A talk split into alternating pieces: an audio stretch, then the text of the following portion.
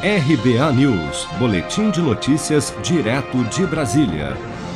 Durante coletiva de imprensa para apresentação do último boletim epidemiológico semanal da cidade, o prefeito do Rio de Janeiro, Eduardo Paes, admitiu na última sexta-feira que errou ao anunciar precocemente seu plano de flexibilização das medidas de restrição contra a Covid-19 na capital fluminense e afirmou agora que, enquanto o cenário epidemiológico continuar como está, nada será autorizado. Eu já fiz aqui uh, o meia-culpa da maneira como a gente comunicou o plano, né? enfim, acho que não foi compreendido, portanto, uh, e, e, foi um equívoco divulgar daquela forma naquele momento, né? não foi.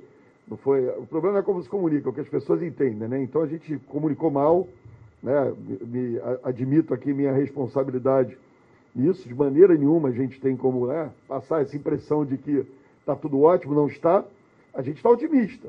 Né? À medida que a vacina avança, a gente fica otimista.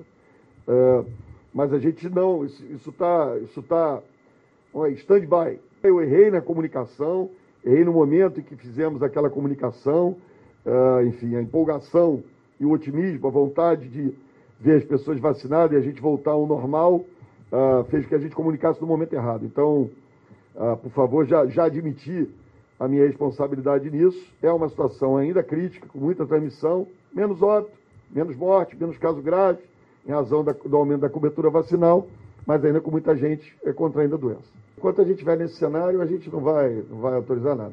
Em julho, Eduardo Paz divulgou um plano polêmico de retomada das atividades na capital fluminense, com a suspensão gradual de medidas restritivas a reabertura de boates, casas de show e estádios já em setembro e o fim da obrigatoriedade do uso de máscaras a partir de novembro.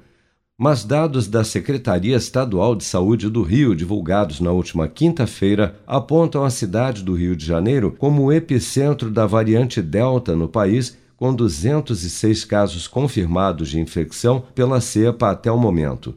Segundo o último boletim epidemiológico do município, o Rio de Janeiro vem mantendo taxas críticas de internação há semanas, com o um índice de ocupação de leitos UTI Covid na última sexta-feira em 94%. Se você quer começar a investir de um jeito fácil e sem riscos, faça uma poupança no Sicredi.